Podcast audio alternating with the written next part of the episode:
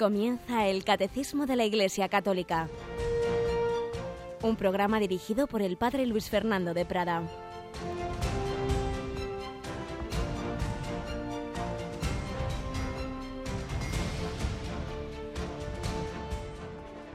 Alabados sean Jesús, María y José. Un cordialísimo saludo, querida familia de Radio María, querida parroquia, podemos decir parroquia en las ondas. Y la primera feligresa tengo aquí, Mónica. Buenos días, Mónica. Muy buenos días, padre. Es que ya sabes que venimos de ese encuentro mundial de todas las Radio Marías del mundo y ahí uno ha visto todas esas parroquias que hay por el mundo entero en las ondas, todos esos directores, sacerdotes, presidentes, otros colaboradores y te das más cuenta ¿no? de lo que significa Radio María al servicio de la evangelización en la Iglesia.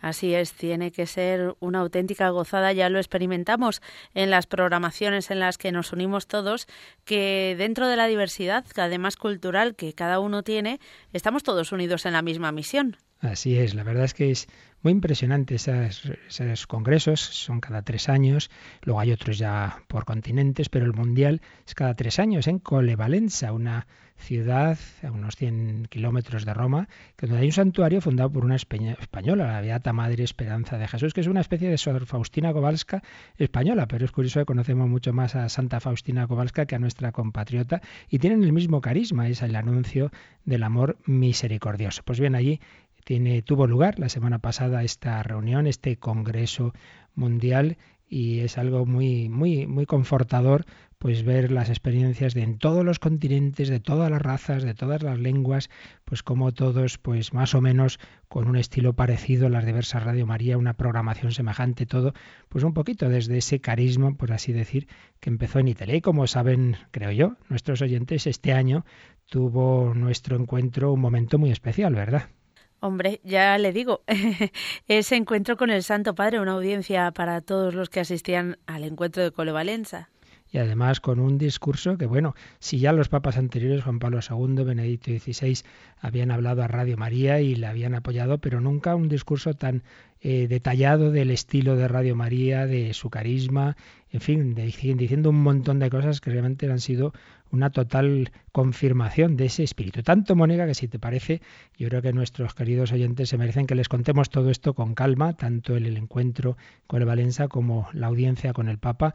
Así que, ¿qué te parece si vamos a, Entre Amigos un día de estos? ¿Cuándo me invitas? Pues yo creo que mm, mañana mismo puede ser un día estupendo. Mañana a las 3 en Entre Amigos les contamos a todos los amigos que quieran de Radio María todos esos entresijos, ¿verdad?, que hemos vivido allí en Colevalenza y les y concretamente ese discurso del Papa, esa audiencia del Papa, para que se den cuenta de que están en algo, de que estamos todos en algo metidos, porque Radio María, como ahí se ha recordado mucho, no es nada sin sus oyentes y sus voluntarios, sobre todo es una radio de voluntarios y es una radio que vive, como el Papa también decía, de la providencia a través de los donativos, oraciones y colaboraciones de sus oyentes pues que todos ellos queremos hacerles partícipes de lo que hemos vivido, por eso la semana pasada no teníamos el catecismo en directo, estábamos allí en Italia, o esta semana volvemos, pero mañana entonces en Entre Amigos a las 3 os vamos a contar todo.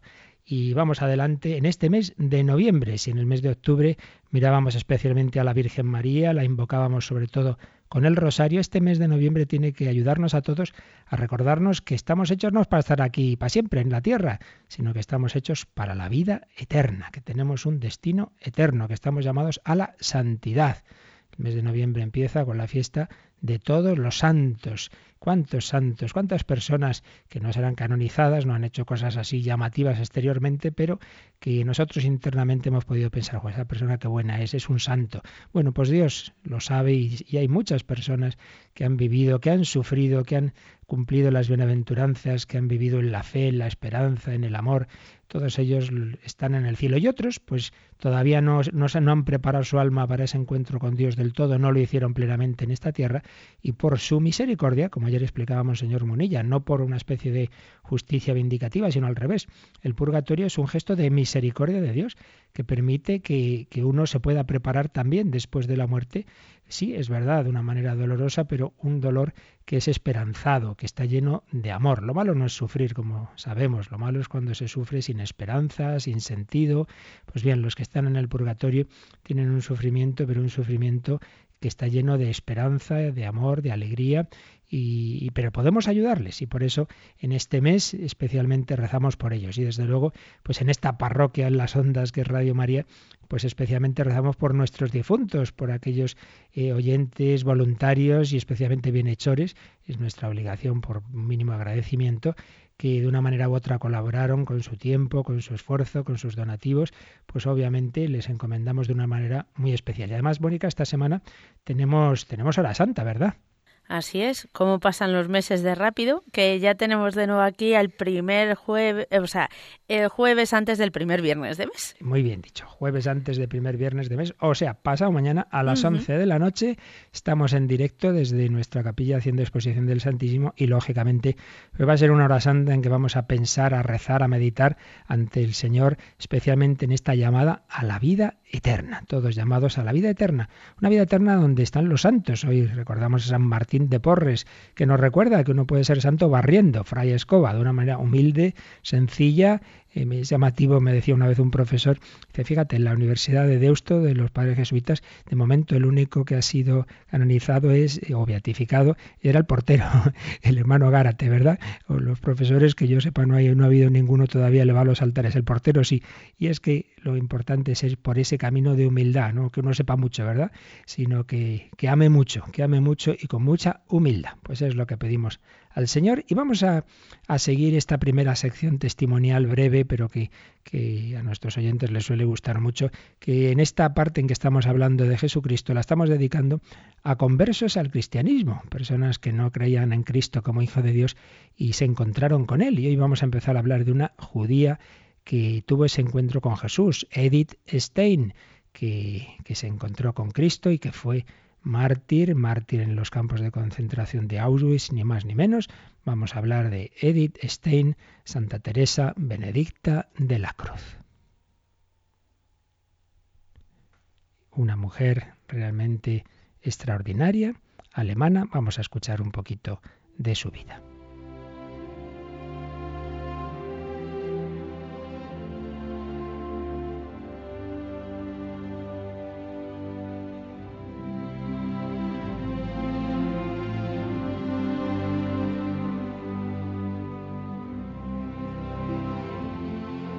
Un santo polaco, San Juan Pablo II, canonizaba a una santa alemana, Edith Stein, Teresa Benedicta de la Cruz, el 11 de octubre de 1998. Edith no había nacido católica, sino judía, en Breslau, entonces ciudad alemana, hoy polaca con el nombre de Wrocław. Había nacido en 1891. Era la menor de una familia numerosa y perdió repentinamente a su padre apenas dos años después de su nacimiento. Su madre se hizo cargo con fortaleza del negocio familiar de maderas y de la educación de sus hijos. Su madre infundió un elevado código ético a sus hijos. Edith aprendió virtudes que nunca perdería. Sinceridad, espíritu de trabajo, de sacrificio, lealtad. Pero en el aspecto religioso, ella que se había educado en un ambiente claramente judío, sin embargo, mm, su fe era bastante superficial. Era una chica muy inteligente, muy profunda, no le bastaban meras explicaciones superficiales, y cuando a los diez años supo de la muerte de un tío muy querido y supo que se había suicidado tras la quiebra de su negocio y acudió al funeral, le pareció que lo que decía el rabino era muy pobre. Escribe, el rabino inició la oración fúnebre. Yo ya había escuchado otras oraciones fúnebres. Eran un resumen de la vida del muerto en que se realza todo lo bueno que había hecho durante la vida, intentando remover el dolor de los familiares, pero sin que por ello se recibiese ningún consuelo. Por fin, con solemne y engolada voz, dijo el rabino, si el cuerpo se convierte en polvo, el espíritu vuelve a Dios, que es quien se lo dio. Pero, según la impresión que tuvo Edith, detrás de todo eso no había una fe en la pervivencia personal y en un volver a encontrarse tras la muerte. El caso es que Edith fue perdiendo la fe. Es curioso que cuando ya años después vaya en una ocasión por primera vez a un funeral católico, eh, el entierro de un sabio famoso, le notó la diferencia entre el rito fúnebre judío y el católico. En ese funeral católico no se dijo nada de los méritos de ese profesor del apellido que había llevado en el mundo, solamente se le encomendaba la misericordia de Dios, se encomendaba su pobre alma y le parecieron mucho más consoladoras y serenantes las palabras de la liturgia que acompañaban a los muertos a la eternidad. El caso es que tuvo ahí un golpe fuerte y además supo Edith que había relativos frecuentes suicidios que sucedían cuando se derrumbaban las esperanzas terrenas de quienes hasta entonces parecían llenos de amor a la vida. Las virtudes aprendidas en casa, junto a una profunda y despierta inteligencia, hicieron progresar a Edith en el mundo académico, a pesar de los prejuicios contra las mujeres y los judíos de aquella Alemania rígida. Destacó en el colegio y fue a Göttingen a estudiar filosofía. Allí conoció a uno de los filósofos más importantes de la época, Husserl, Edmund Husserl, y junto con muchos otros quedó deslumbrada por su filosofía, la fenomenología. Edith buscaba la verdad, buscaba la verdad y lo hacía desde la razón, desde la filosofía, porque ya desde luego en ese momento no tenía fe, había caído en el ateísmo.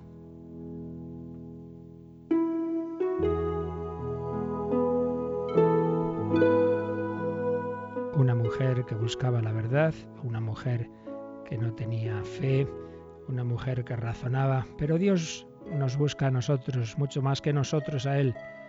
Dios estaba preparando la cabeza, pero sobre todo el corazón de Edith Stein, y se le iba a empezar a descubrir a través del contacto con el dolor.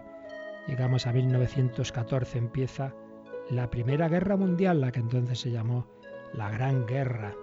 Muchos de los amigos de Edith, de Edita, fueron al frente. Ella no podía quedarse sin hacer nada. Y entonces, a pesar de que tenía un gran trabajo como filósofa, como profesora, sin embargo, se apuntó como enfermera voluntaria. La prepararon y la enviaron a un hospital austriaco. Allí atendió a soldados con tifus, con heridas, con otras dolencias. El contacto con la muerte la impresionó. Tras ver morir a uno de los, de los soldados, escribe, cuando ordené las pocas cosas que tenía el muerto, reparé en una notita que había en su agenda. Era una oración para pedir que se le conservase la vida. Esta oración se la había dado su esposa. Esto me partió el alma. Comprendí justo en ese momento lo que humanamente significaba aquella muerte. Edith Stein, una mujer buena, una mujer sin fe, pero que quiere hacer el bien y por eso está ahí de voluntaria enfermera, una mujer ante el misterio del dolor, ante la muerte, ante ese aparente silencio de Dios que se le pide algo y no lo concede, está ahí en esa situación. ¿Qué va a ocurrir? Bueno, pues seguiremos, seguiremos mañana viendo este proceso de esta mujer judía, cómo se encontró con la plena verdad.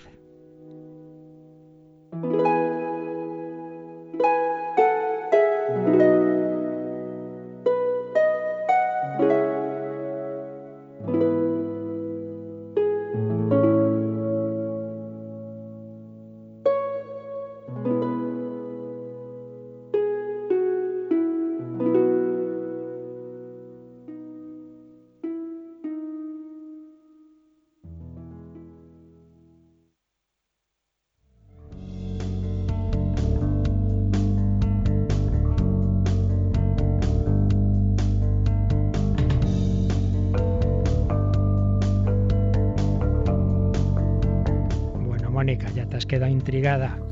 Es que la vida de Edith Stein es eh, increíble. ¿eh?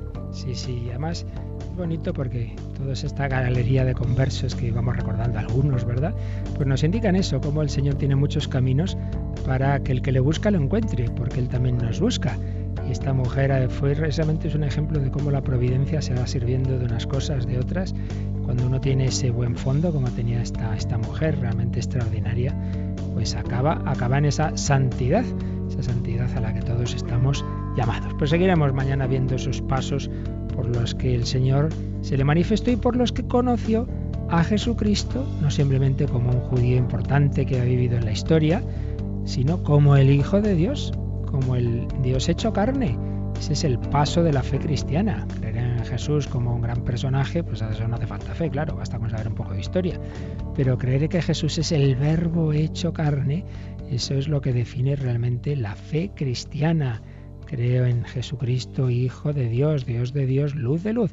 Bueno, pues eso es lo que hemos estado viendo a lo largo de diversas catequesis. Sé que esta parte, pues en la que intentamos resumir pues esos esfuerzos teológicos que la Iglesia hizo durante siglos, durante todos esos primeros siglos, para saber expresar con un lenguaje técnico, preciso, lo que está en el Nuevo Testamento, sin inventar nada, pero, pero expresando esa, esa, fe, esa fe de los, de los discípulos, de los apóstoles, de los primeros cristianos en Jesucristo como Dios y como hombre verdadero, esos esfuerzos teológicos tan, tan delicados, tan de matices, de que esta palabra si cambias ya esta letra casi, esta sílaba ya, ya no es esto exacto, sé que esto no es fácil, es una parte un poquito esta que algunos oyentes seguramente se, a veces se pierden, no pasa nada, es como cuando, pues en un, yo qué sé, uno va a la liturgia y hay aspectos que no acaba de entender de la lectura o de las oraciones, bueno, bueno, Dios va actuando y como le dijo Jesús a San Pedro, tú no entiendes lo que yo hago ahora, lo entenderás después, si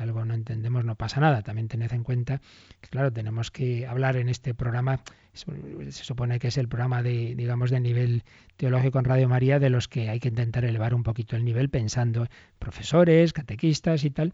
Y, entonces, bueno, a veces las cosas se queda un poco alta, a veces, bueno, es imposible que a todos les sea, digamos, el mismo nivel, pero pero repito que no pasa nada. Lo esencial yo creo que lo vamos cogiendo y luego ya enseguida avanzaremos más deprisa en aspectos más sencillitos. Pero todavía tenemos que remachar, aunque digamos muchas veces las mismas cosas, como hoy día son muy discutidas algunas de ellas y son tan importantes, vamos a seguir recordando pues cómo la Iglesia en esos primeros siglos precisó esa fe que había recibido, repito, de, los apóstoles, esa fe en Jesucristo, que básicamente pues nos dice que Jesús es Dios, que Jesús es hombre, que no son dos, que es una sola persona, pero una persona en dos naturalezas. Bueno, todo esto que hemos ido viendo, que se fue definiendo y precisando en esos concilios de los que hemos ido hablando, Nicea, Constantinopla, Éfeso, Calcedonia, es lo que resume al final de, este apartado, este apartado que hemos visto así más largo, se titulaba Verdadero Dios y Verdadero Hombre.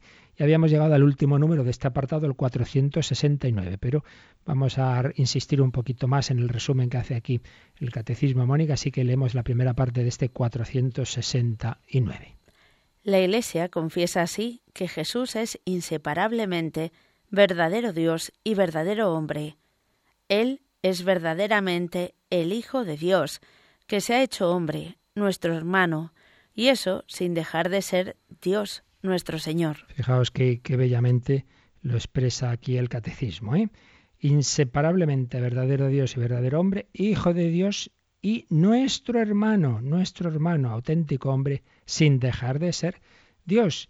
Y luego vienen diversas citas de liturgias tradicionales, como de San León Magno, de San Juan Crisóstomo, permaneció en lo que era y asumió lo que no era, oh Hijo único y verbo de Dios, siendo inmortal, te has dignado por nuestra salvación encarnarte en la Santa Madre de Dios y siempre Virgen María, sin mutación, te has hecho hombre y has sido crucificado. Oh Cristo Dios, que por tu muerte has aplastado la muerte, que eres uno de la Santa Trinidad. Fijaos qué expresión tan bella ya de los primeros siglos también, de este desarrollo teológico, uno de la Santísima Trinidad ha muerto en la cruz, uno de la Trinidad, porque el que muere en la cruz es la segunda persona de la Trinidad. Bueno, pues eso que estamos repitiendo tantas veces, que alguno dirá, hombre, que ya, si ya sabemos que Cristo es Dios, que Cristo es hombre, bueno, pues sí, lo sabemos, pero eh, esta fe, esta fe católica pues ha sido rechazada y discutida desde el principio, a veces por un extremo, a veces por otro, es curioso que en los primeros tiempos más bien a veces se, se menoscababa la plena humanidad de Cristo. Parecía como indigno de Dios que realmente ese hombre pues sufriera, que tuviera tristeza, que, que eh, les parecía, por eso algunos pasajes del, del, Evangelio, algún copista los quitaba, como Gesemaní, pero en cambio en nuestra época, pues lo que cuesta aceptar es que sea verdadero Dios. Y entonces dice, no, sí, un gran hombre, un hombre muy unido a Dios. Por eso, eh, el magisterio de la Iglesia, pues en estos años, y sobre todo pues de diversas crisis teológicas, pues ha tenido que insistir una y otra vez. Eh, si aquí hemos, estamos siguiendo esos credos que se compusieron en los primeros concilios, Nicea, Constantinopla, Calcedonia, el Papa Pablo VI, como ya recordamos en otra ocasión, en unos momentos de mucha crisis teológica, de mucho confusionismo, pues tuvo que componer otro credo, el credo del pueblo de Dios. Y lo hizo, lo presentó al final de, un año de la fe, el año de la fe que, que realizó durante el año 1968. Y entonces al, al final, al final de, ese año, pues eh, eh, propuso y nos dio este, este credo del pueblo de Dios que en su número 11 eh, dice estas palabras que vamos a, a releer. Creemos en nuestro Señor Jesucristo, el Hijo de Dios. Él es el Verbo eterno, nacido del Padre antes de todos los siglos, y consustancial al Padre, y lo pone en griego, homousios tu patri, por quien han sido hechas todas las cosas, y se encarnó por obra del Espíritu Santo de María la Virgen, y se hizo hombre, igual por tanto al Padre según la divinidad, menor que el Padre según la humanidad, completamente uno, no por confusión, que no puede hacerse de la sustancia, sino por unidad de la persona. Entonces, este credo lo comentó un anteólogo fallecido hace pocos años, que oímos muchas veces charlas suyas en Radio María el Padre, Cándido Pozo.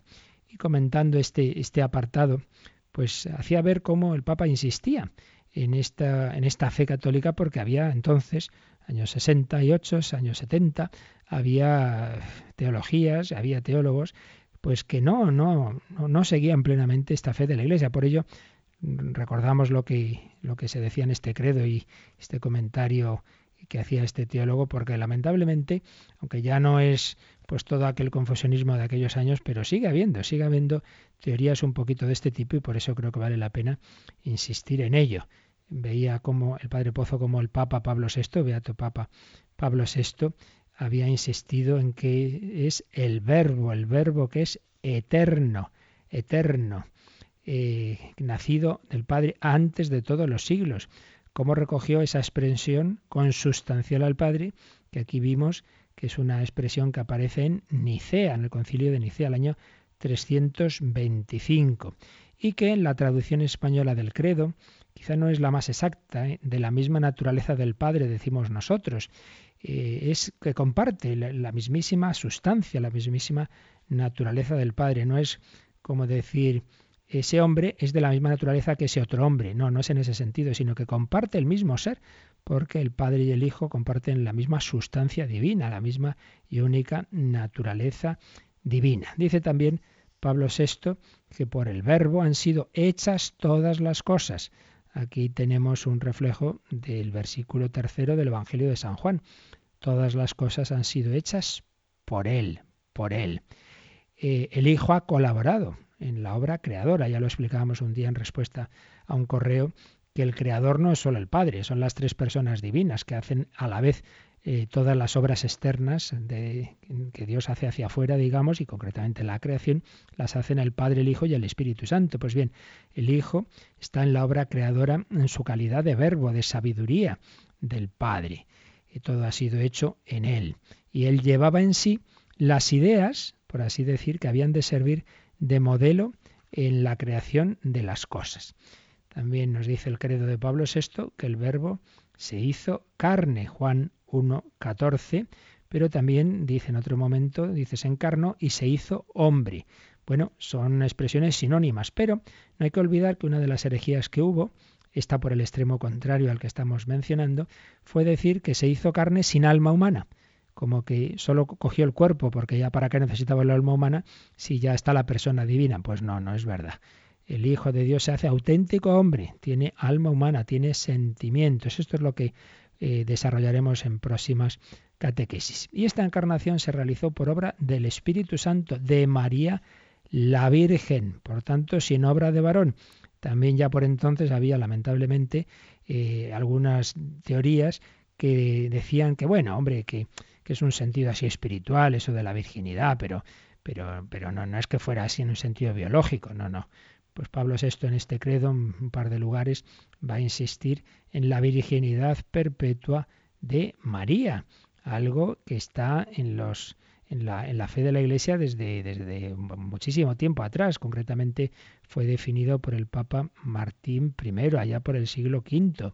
Y ya el símbolo, fijaos, del primer concilio de Toledo, año 400, confesaba que el Hijo de Dios, Dios nacido del Padre, recibió un verdadero hombre de María, engendrado sin semilla de varón, sin semilla de varón. Verdadero Dios, verdadero hombre, virginidad de María. Cristo es sujeto de una doble generación, una generación eterna, por la que procede del Padre, y una generación temporal, por la que procede de María Virgen. El término de toda generación es siempre la persona, la única y misma persona del Verbo encarnado, es hijo del Padre, de Dios Padre, e hijo de María. Por eso María es madre de Dios, como se definió en el concilio de Éfeso, porque es madre de la persona, persona que es divina. Dos generaciones de Cristo, la generación eterna del Padre, que le comunica la naturaleza divina, la naturaleza divina, y una generación temporal que le comunica la naturaleza humana. Por la generación divina, Cristo es igual al Padre, consustancial con Él. Por la humana es menor que el Padre, es semejante en todo a nosotros, menos en el pecado. Dos naturalezas, por tanto, divina y humana, que permanecen siempre distintas sin confusión.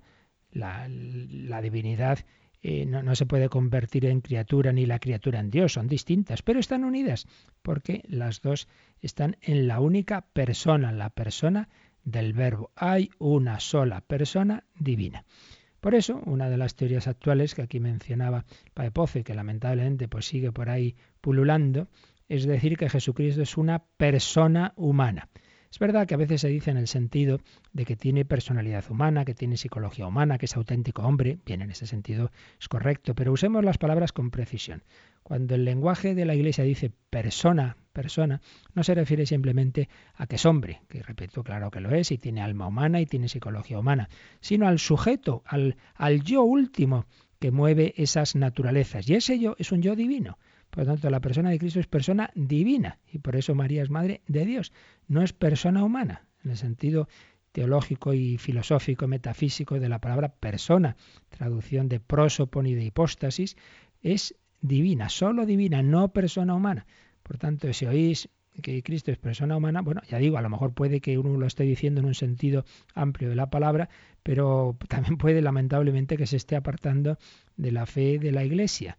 Y hay que reconocer, esto es lo triste, que después de 40 años de este credo de Pablo VI, pues sigue habiendo por ahí explicaciones de, de, una divinidad de Cristo pues muy relativa, porque se, bueno, se habla de una presencia de Dios en el hombre Jesús, una especialísima presencia de Dios en él, que está muy unido a Dios, pero en realidad esa unión con Dios, esa presencia de Dios en Jesucristo, según diversas teorías, no, no difiere esencialmente de la que puede darse en otros hombres.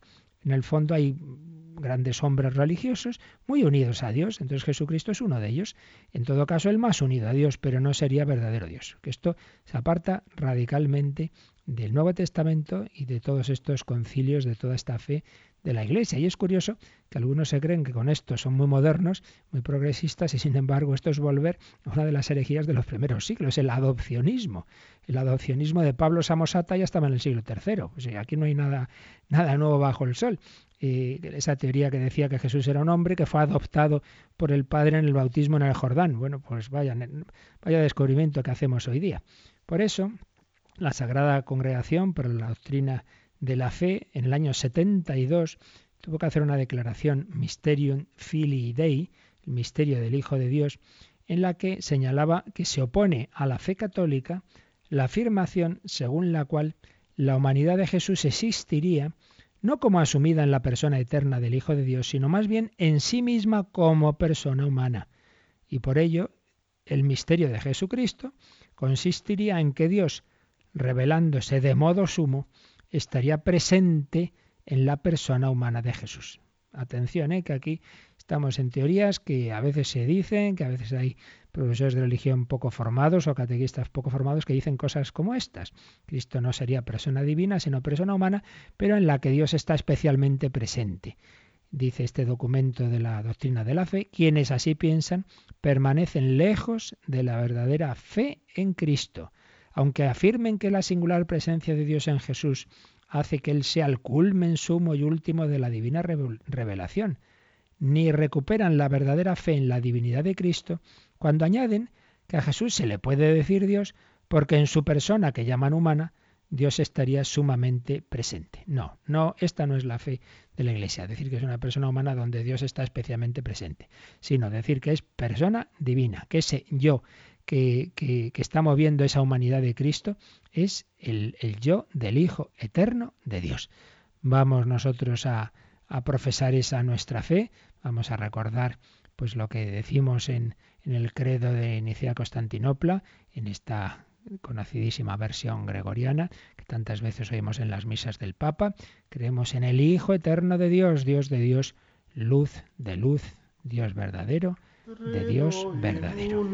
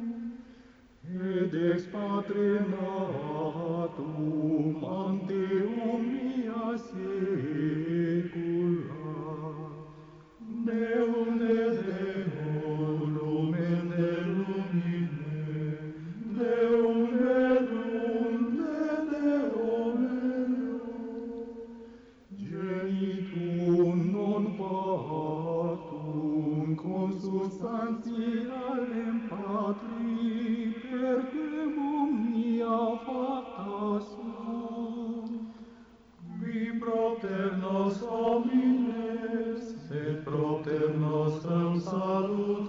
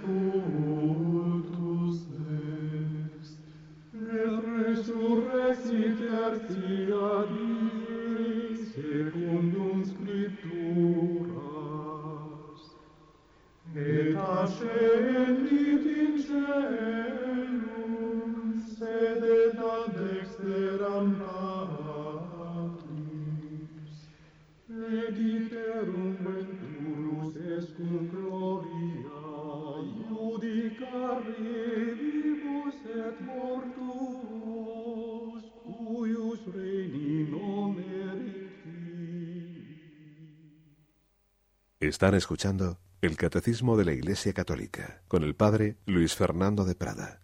Creo en el Hijo Eterno de Dios, cuyo reino no tendrá fin. La fe de la Iglesia, que no es ningún invento, que es la fe de los apóstoles, que es la fe de María, que es la fe, fijaos, de Isabel, cuando todavía Jesús está en el seno de, de María y María visita a Isabel y esta dice, ¿de dónde a mí que la madre de mi Señor venga a mí?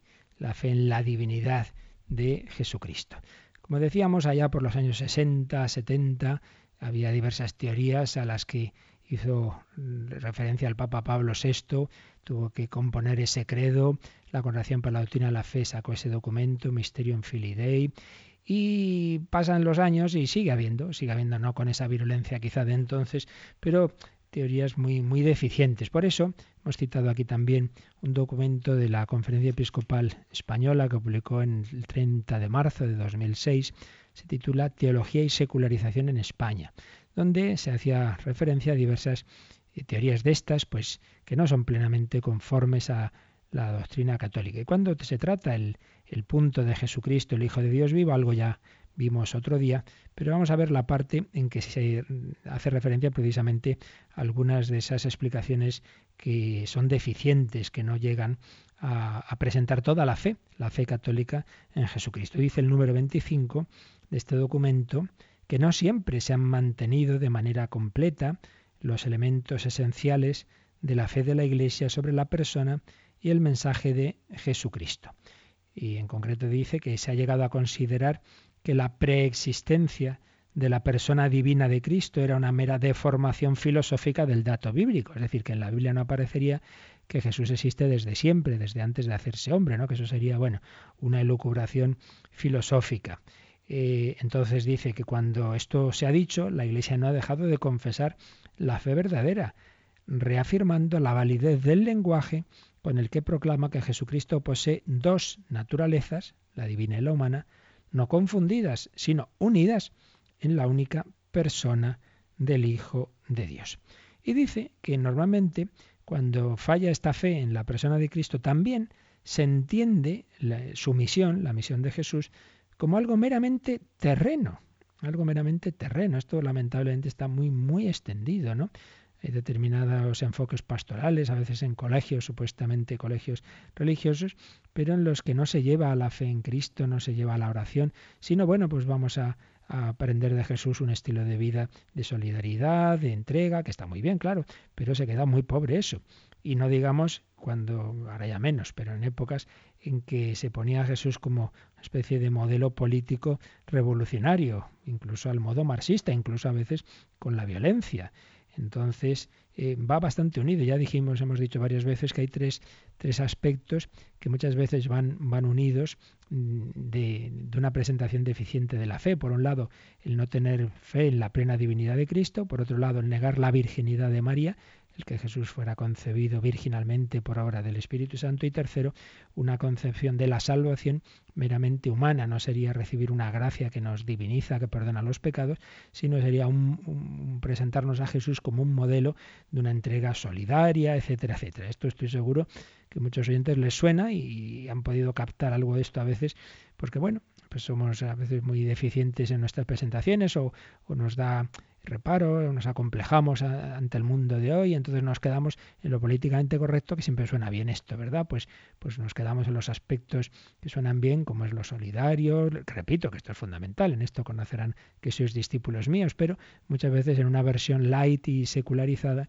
en la que se deja en segundo lugar lo que tiene que estar siempre en el primer lugar, que es que todo esto lo hacemos desde la fe en Jesucristo, el Hijo de Dios. Sigue diciendo este documento, que este, este no tener clara esa fe en la, en la divinidad de Jesucristo, pues va afectando a diversos temas y mm, dice que hay algunos, algunas presentaciones de Jesús, algunas cristologías, donde se perciben los siguientes vacíos. Entonces va a hacer aquí alusión el número 27 a cinco puntos que con frecuencia pues, pues eso, no llegan a lo que tendrían que llegar. Primero, una incorrecta metodología teológica, en la que se lee la, Biblia al margen de la tradición eclesial. Se coge un texto, se analiza como si pudiera ser cualquier otro texto humano, con métodos histórico-críticos, sin ver de dónde brotan y sin interpretarlos en la tradición eclesial y, y, en la unidad de toda la escritura. De esto hablamos cuando explicamos cómo se debe interpretar la escritura. Bueno, aquí simplemente lo mencionamos. Segundo, eh, a veces esas presentaciones cristológicas vienen a dejar caer la sospecha de que la humanidad de Jesucristo se ve amenazada si se afirma su divinidad. Algunos como que les da mucho miedo, bueno, es que si insistimos en que Cristo Dios parece que no es hombre, parece que no es nuestro hermano. Bueno, pues es verdad que esa herejía también se ha dado, ya lo hemos visto, el monofisismo, el presentar a un Cristo Dios cuya divinidad absorbe lo humano, entonces como es Dios no sufría, no, no, eso es incorrecto, pero no se arregla un error cometiendo otro. No vamos a decir que para que tengamos claro que es pleno hombre vamos a negar que sea Dios, no, ese no es el camino. Tercero, ruptura entre el Jesús histórico y el Cristo de la fe. ¿Qué es esto? Pues que algunos dicen, bueno, el verdadero Jesús, el Jesús histórico, simplemente pues, pues eso es el que se presentaba como un rabino, como un hombre y tal. Y luego sí, después de la resurrección, entonces ya los apóstoles y los cristianos, entonces ya creen en Cristo eh, como Hijo de Dios y ese es el Cristo de la fe. Pero oiga, es que es el mismo. Ese Cristo de la fe en el que creen después de resucitar es el que antes de morir y de resucitar ya hacía milagros, ya perdonaba los pecados, ya decía eh, se os dijo, pero yo os digo, en fin, ya, se había presentado a ese nivel divino, claro, lo hacía de una manera suave y progresiva, aún no habían llegado los discípulos a esa plena fe a la que llegará Santo Tomás cuando ya después de resucitado dirá, Señor mío y Dios mío. Bueno, pero una cosa es que los hombres aún no hayan llegado a esa fe y otra cosa es que no sea el mismo Jesús, el Jesús histórico y el Cristo de la fe, es el mismísimo, el mismísimo eh, en el que la Virgen María ya creía y por eso le pide en Cana ya un milagro, etcétera, etcétera. Es el mismo Jesús histórico y el Cristo de la fe. Cuarto error que con frecuencia aparecen en determinadas presentaciones, dice este documento de los obispos españoles, es la negación del carácter real, histórico y trascendente de la resurrección de Jesucristo, reduciéndola a la mera experiencia subjetiva de los apóstoles. Según estas teorías, bueno, eso de que el sepulcro quedó vacío, de que Cristo resucita, bueno, la cuestión es que los apóstoles sintieron que Jesús estaba vivo. Entonces la resurrección sería simplemente esa experiencia subjetiva. Nosotros sentimos que Jesús está vivo. Toma, y si es un sentimiento así, una alucinación, entonces no es algo objetivo. No, hombre, esta no es la fe de la Iglesia. La fe de la Iglesia que el sepulcro quedó vacío, que el cuerpo ha resucitado, que está glorioso y se aparece. Y aparece, pero no como una alucinación, sino como realmente eh, esa persona divina con una humanidad eh, que ha glorificado, que está resucitada, que está a la derecha del Padre, pues es la que actúa en nuestro mundo. Pero a veces se dan esas presentaciones subjetivistas de la, de la resurrección. Y finalmente, dice los obispos españoles que a veces se da un oscurecimiento de nociones fundamentales de la profesión de fe en Cristo, como es su preexistencia, que existía desde antes de hacerse hombre, su filiación divina, que es auténtico Hijo de Dios, la conciencia que tiene él de quién es, conciencia de sí, conciencia de ser el Hijo de Dios, la conciencia de su muerte y misión redentora, la resurrección, ascensión y glorificación. En fin, son aspectos que, a veces pues o se niegan o por lo menos no se habla de ellos, se dejan ahí como en un segundo lugar muchas veces por esos complejos que tenemos de que el mundo de hoy no nos va a aceptar. Bueno, pues tampoco muchos aceptaron a Cristo, pero no por eso el Señor se, se cayó, ¿verdad? Eh, sigue diciendo el número 28 de este documento, Teología y Secularización, que en la raíz de estas presentaciones se encuentra con frecuencia una ruptura entre la historicidad de Jesús y la profesión de fe de la Iglesia. Es decir, estos autores dicen, bueno, una cosa es lo que dicen los evangelios otra cosa es lo que la Iglesia luego en los siglos siguientes dijo. Pues no, ya hemos visto aquí cómo todo lo que la Iglesia expresó con palabras, es verdad, técnicas, pero esas palabras se basan todas absolutamente en lo que está en el Nuevo Testamento. En, ese Pablo que, sufre y muere por Jesucristo tenía clarísimo quién era el que se había encontrado en el camino de Damasco. ¿Quién eres, Señor? Yo soy Jesús a quien tú persigues, el Hijo de Dios. San Pablo afirma claramente esa, fe suya y aparece en los evangelios también. No, hay tal ruptura. En este sentido, el libro, los libros de, de Benedicto XVI sobre Jesús de Nazaret, que son una auténtica maravilla, pues uno de los fines que tienen es este, hacernos ver que la presentación que, que hacen los evangelios de Jesús, pues está en plena coherencia con lo que luego la Iglesia va a afirmar, que no hay ninguna ruptura, que que sí que Jesús se presenta históricamente como quien luego la Iglesia va a profesar. Por eso, en este número 28 eh, este, de este documento de la Conferencia Episcopal, se dice que esa ruptura entre, que algunos hacen entre la historicidad de Jesús y la profesión de fe de la Iglesia lleva a consecuencias difícilmente compatibles con la fe, como son, primero, vaciar de contenido ontológico la afiliación divina de Jesús. Alguno dirá, ¿qué será esa palabra? Vaciar de contenido ontológico la afiliación divina de Jesús. Quiere decir que presentar a Jesús sí como hijo de Dios, pero como vamos a serlo nosotros, ¿no? Un sentido así moral, eh, adoptivo, que, el Padre te quiere. No, no, no simplemente es eso, es que su ser, su naturaleza divina procede de la del Padre, es la misma sustancia del Padre. Entonces a veces eso se deja, pues eso, simplemente como un sentido de que el Padre le, le quería. Segundo, negar que en los Evangelios se afirme la preexistencia del Hijo. Algunos dicen, no, no, ahí no aparece que, existía el Hijo antes de hacerse hombre. Tercero, considerar que Jesús no vivió su pasión y su muerte como entrega redentora, sino como fracaso. ¿Qué quiere esto decir? Que algunos dicen, no, Jesús no es que quisiera entregar su vida en reparación de los pecados de los hombres, sino que él hizo lo que tenía que hacer y claro, pues empezó a encontrarse oposición y entonces le, persiguieron y le mataron, pues bueno, como mataron a Martin Luther King o como a otros personajes de la historia, entonces bueno, pues pues fue por su oposición a los poderes fácticos de, de, la época, al poder eclesiástico, vamos, eclesiástico en aquel momento del mundo judío, ¿no? Y al poder político, entonces esos son los que le mataron, pero no es que él quisiera dar su vida por nosotros. Bueno, esto es que no sé de dónde se puede sacar esto, porque uno lee los evangelios y está permanentemente Jesús anunciando su pasión y su muerte por todos, y en la última cena, sangre derramada por vosotros y por todos los hombres para el perdón de los pecados. Y el número 29 de este documento pues hace alusión a la correspondencia entre los errores sobre Cristo y los errores sobre la Virgen María. Y vuelve a salir lo que ya mencionábamos antes, a propósito del credo del pueblo de Dios, sobre negar eh, la concepción virginal de Jesús.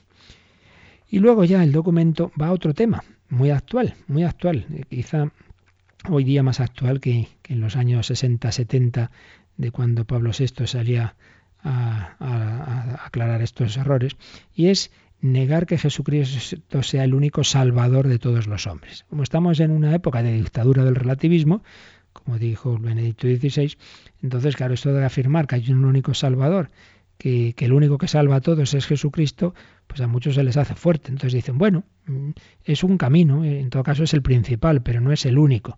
Más o menos, pues, pues hay otros caminos, ¿verdad? Diversos de, de salvación. Bueno, pues desde luego eso no es lo que dice el Nuevo Testamento.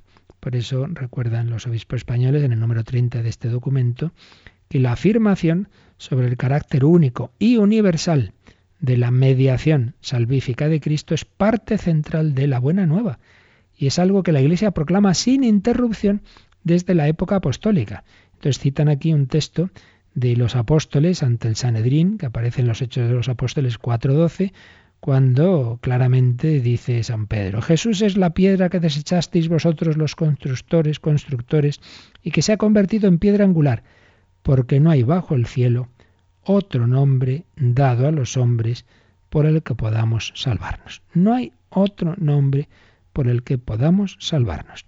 Es el único Salvador. Y dice en este documento la verdad sobre la persona de Cristo, constituido por Dios juez de vivos y muertos, es inseparable de la verdad sobre su misión redentora, de modo que todo el que cree en él alcanza, alcanza por su nombre el perdón de los pecados. Hechos 10, 43. Y a este respecto hay un documento muy importante que se promulgó bajo Juan Pablo II en el jubileo del 2000 Claro, en el año 2000, jubileo, Jesucristo único Salvador, ayer, hoy y siempre, el mismo ayer, hoy y siempre, el verbo hecho carne, pues viene en ese jubileo la Congregación Palatina de la Fe publicó la declaración Dominus Jesus, que fue refrendada por Juan Pablo II con toda su autoridad, y fijaos lo que dice esta declaración, debe ser firmemente creída como verdad de fe católica. O sea, esto no es un consejo, ¿eh? firmemente creída como verdad de fe católica que la voluntad salvífica universal de Dios uno y trino es ofrecida y cumplida una vez para siempre en el misterio de la encarnación, muerte y resurrección del Hijo de Dios. O sea, que es parte de nuestra fe profesar esto, que el único que nos salva a todos es Cristo. Luego otro tema es, ¿y cómo se salva aquel que no ha conocido a Cristo sin su culpa? Bueno, pues le llegará la gracia de Cristo, aunque él no sea tan consciente explícitamente. Pero desde luego, si uno se salva no es por no sé qué otro personaje o por su mera conciencia. Solo Cristo es capaz de llevarnos al Padre. Esta es la fe de la Iglesia. Bueno, seguiremos mañana. Estamos aquí viendo un poquito las aplicaciones a diversas teorías hoy día de todo lo que el catecismo nos enseña sobre nuestra fe en Jesucristo. A veces se dan esos errores, muchas veces sin mala voluntad, por poca formación. Bueno, pues para eso, para eso tenemos estas explicaciones, diversos programas en Radio María, para que veamos la riqueza de la enseñanza de la Iglesia, del catecismo de la Iglesia Católica y en este caso de esta aplicación a algunas teorías que también se dan en, en nuestro ámbito, en España, y por eso sois por españoles les pareció que era conveniente pues un poquito alertarnos de esas, de esas malas interpretaciones, deficientes presentaciones del misterio de Jesucristo, el Hijo de Dios, al que nosotros queremos adorar, sabiendo que es nuestro hermano, que es hombre verdadero y es Dios verdadero, Dios y hombre verdadero. Pues vamos a adorarle, vamos a darle gracias al Señor y si queréis alguna pregunta, alguna consulta de esto o de otro tema, pues estos últimos minutitos lo podéis hacer.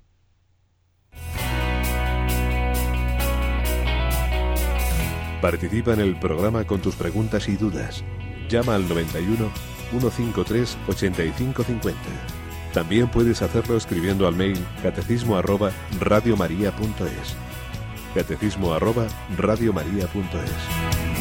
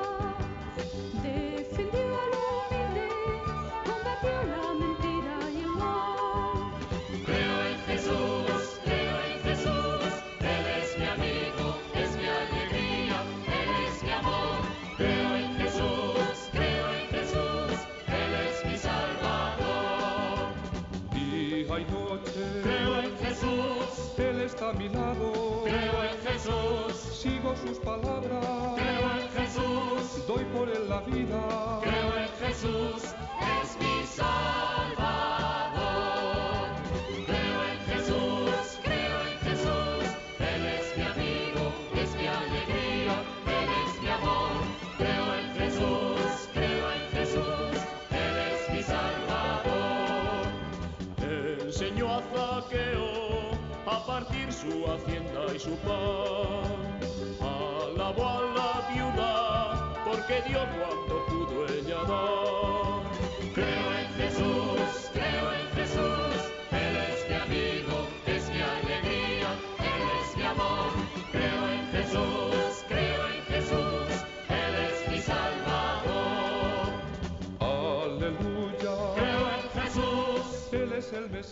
Creo en Jesús, Él es mi Salvador, nuestro Salvador, el único Salvador. ¿Algún comentario, alguna pregunta tenemos por ahí, Mónica? Pues sí, nos están llamando los oyentes. Por ejemplo, Concha ha llamado para comentar que el no creer en que Dios es verdad, eh, que Jesús es verdadero Dios y verdadero hombre, es no creer en la omnipotencia de Dios. Sí, a veces es que me, parece interesante esta, esta reflexión porque es que muchas veces queremos eh, hay, uno que, hay, hay, quien rechaza estas cosas no por motivos objetivos, sino simplemente porque no le entra en la cabeza. Oye, ¿y quién es tu cabeza para decir lo que tienen que ser las cosas?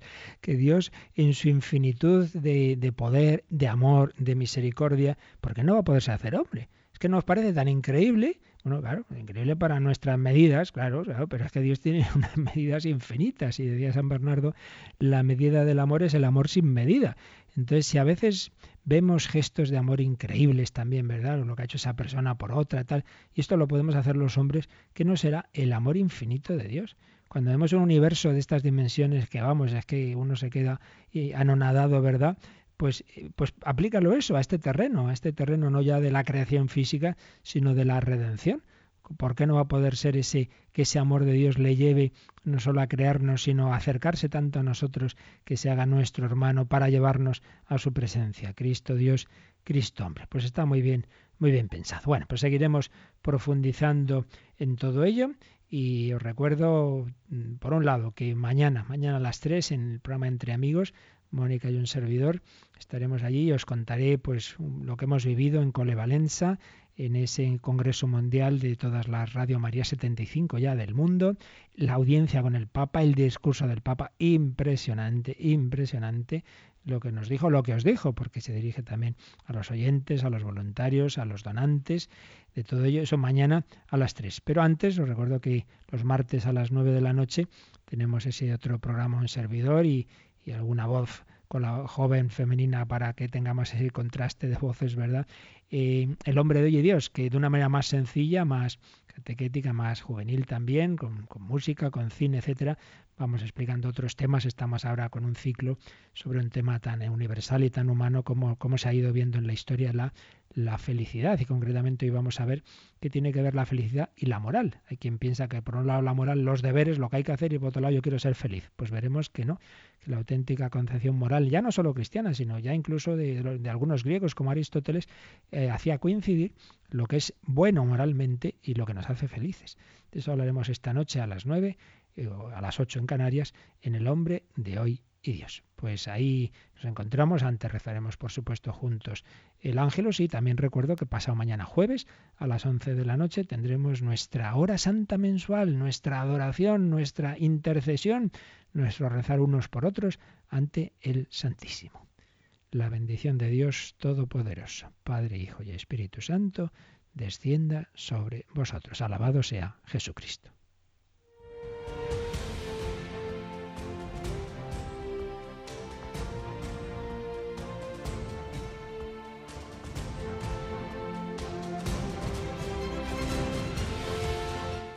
Han escuchado en Radio María el Catecismo de la Iglesia Católica, un programa dirigido por el Padre Luis Fernando de Prada.